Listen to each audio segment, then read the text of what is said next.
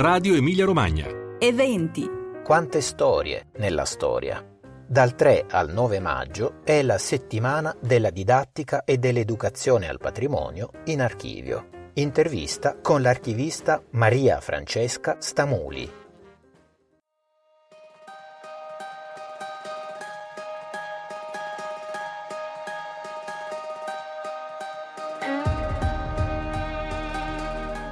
Dal 3 al 9 maggio 2021 in Emilia-Romagna torna l'appuntamento con Quante storie nella storia, la settimana della didattica e dell'educazione al patrimonio in archivio, che quest'anno arriva a contare ben 20 edizioni.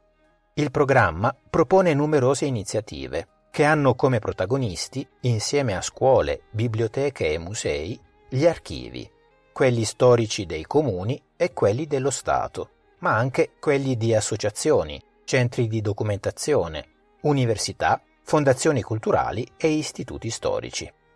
Per gli enti che aderiscono è un'opportunità preziosa per far conoscere i documenti che conservano. Per chi partecipa alle attività è un'occasione per capire meglio e da vicino quanto sia importante mantenere in vita un archivio. Tutte le iniziative in calendario possono essere seguite sul sito del Servizio Patrimonio Culturale della Regione, dove si possono consultare il canale YouTube e il gruppo Facebook dedicati alla rassegna. Finita la settimana, il programma continua con un seminario online dedicato a un tipo particolarissimo di documentazione, quello costituito dalle fonti orali, il 13 e il 20 maggio sarà possibile seguire online i due webinar di cui si compone questo approfondimento dedicato alla memoria delle parole. Verranno presentati strumenti, progetti ed esperienze per riflettere sulle questioni poste dalla conservazione e dall'utilizzo didattico di queste fonti, che basano tutta la loro forza sul suono della voce la voce di chi dal secolo scorso ha raccontato eventi, storie, esperienze e stili di vita, in molti casi scomparsi o dimenticati.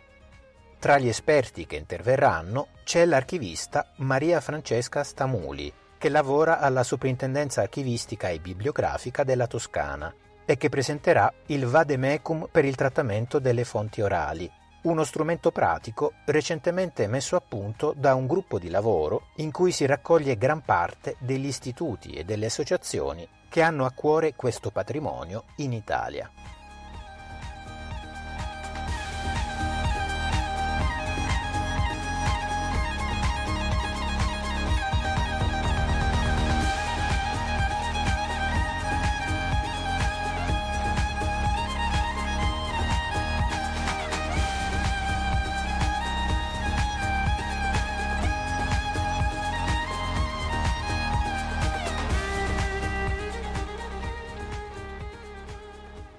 Maria Francesca Stamuli, che cosa sono le fonti orali e dove si possono trovare? Beh, è una domanda generica ma è una domanda complessa perché la definizione di fonte orale è particolarmente controversa, soprattutto perché queste fonti sono prodotte, sono usate in ambiti disciplinari molto diversi e con una, anche con una tradizione teorica e metodologica, e metodologica diversa.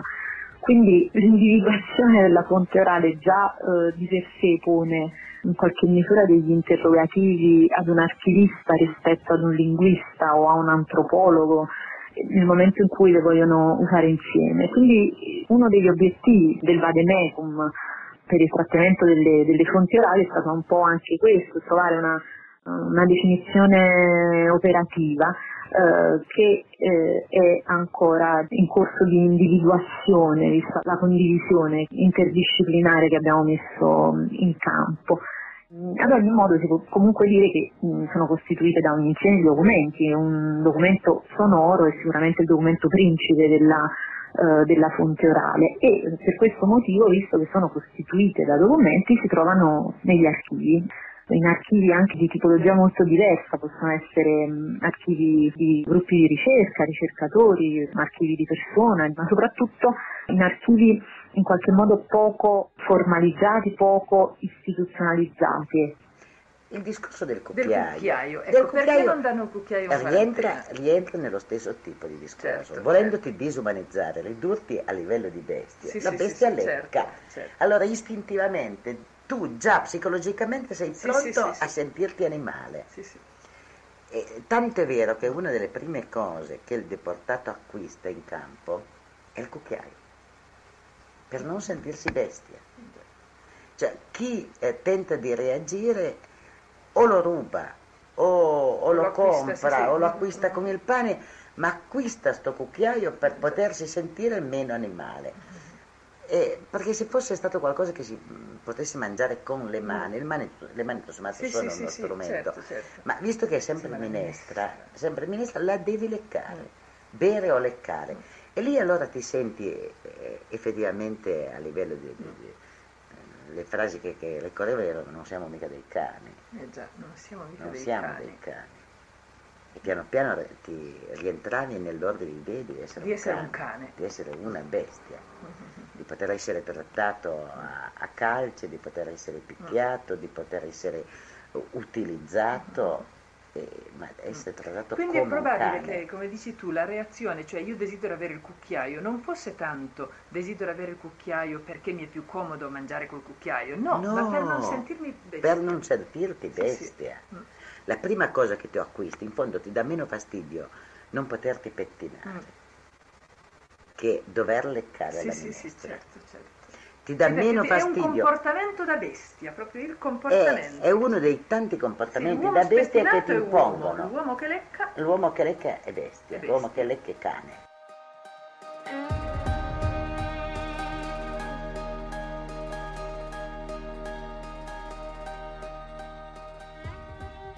Qual è la particolarità di questi documenti rispetto a quelli scritti e perché è così importante conservarli? La caratteristica principale è che spesso questi documenti non appartengono a degli archivi amministrativi, non sono quindi altamente formalizzati, non sono in forma scritta, non presentano numeri di protocollo, non sono stati formati diciamo, per essere conservati e a questo punto è importante conservarli ed avere la, la, la coscienza anche per chi li produce ora che vanno conservati perché sono fragili, sono fragili perché eh, il contesto di produzione è fluido, sono fragili perché i documenti che li compongono, registrazioni su bobine, cassette, persino i file che si accumulano nelle memorie dei nostri computer sono più fragili di quelli prodotti su carta e pensati all'atto stesso della produzione per essere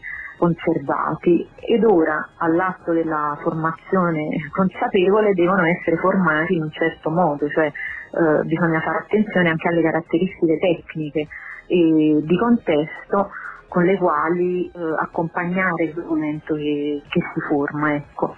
Come si può garantire a un documento orale la più alta probabilità di essere tramandato nel tempo? È, è un po' quello che dicevo prima, no? nel, eh, nel senso che eh, deve essere formato, prodotto, deve nascere con, con consapevolezza e deve essere anche eh, fruito con consapevolezza all'atto dello scoprimento. Nel momento in cui in una vecchia cassetta di casa troviamo delle bobine, delle nastri, delle cassette, mm, dobbiamo avere consapevolezza della, della, fragilità e delle risposte che vogliamo dare a questa a questa fragilità delle informazioni mm, con le quali dobbiamo accompagnare queste cassette per essere poi eh, fruibili. Mm, diciamo il Vademecum, quella guida che sta nascendo da un gruppo nato quasi spontaneamente, il gruppo del Vademecum appunto, quella guida mira a fornire queste indicazioni, indicazioni che vanno quindi dal, dal momento in cui un documento sonoro, una registrazione viene prodotta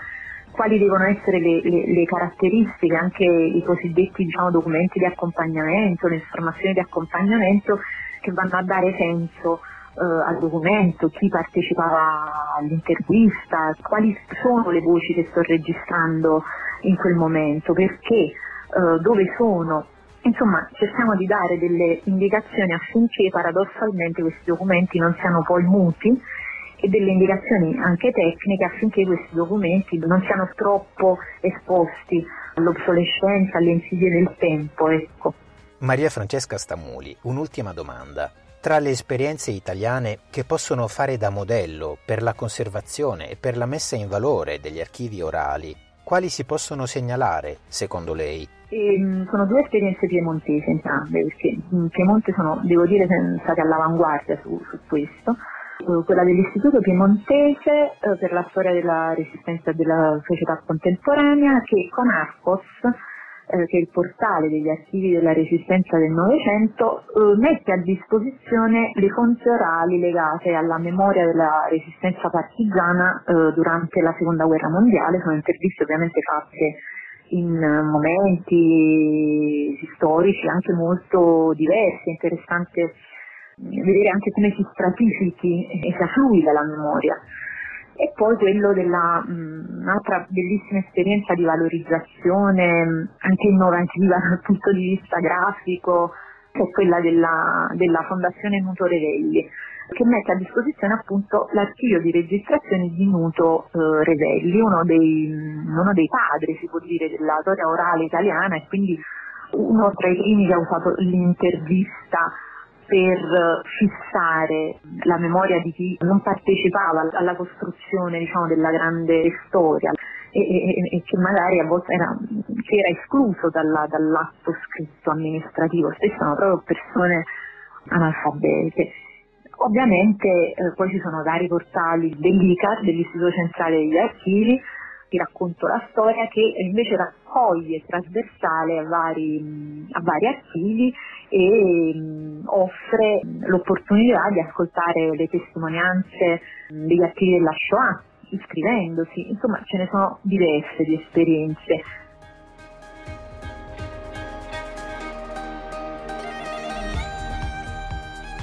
Quante storie nella storia Settimana della didattica e dell'educazione al patrimonio in archivio è un'iniziativa promossa dal Servizio Patrimonio Culturale della Regione Emilia-Romagna, in collaborazione con la sezione Emilia-Romagna della NAI, Associazione Nazionale Archivistica Italiana, e con la Soprintendenza Archivistica e Bibliografica dell'Emilia-Romagna.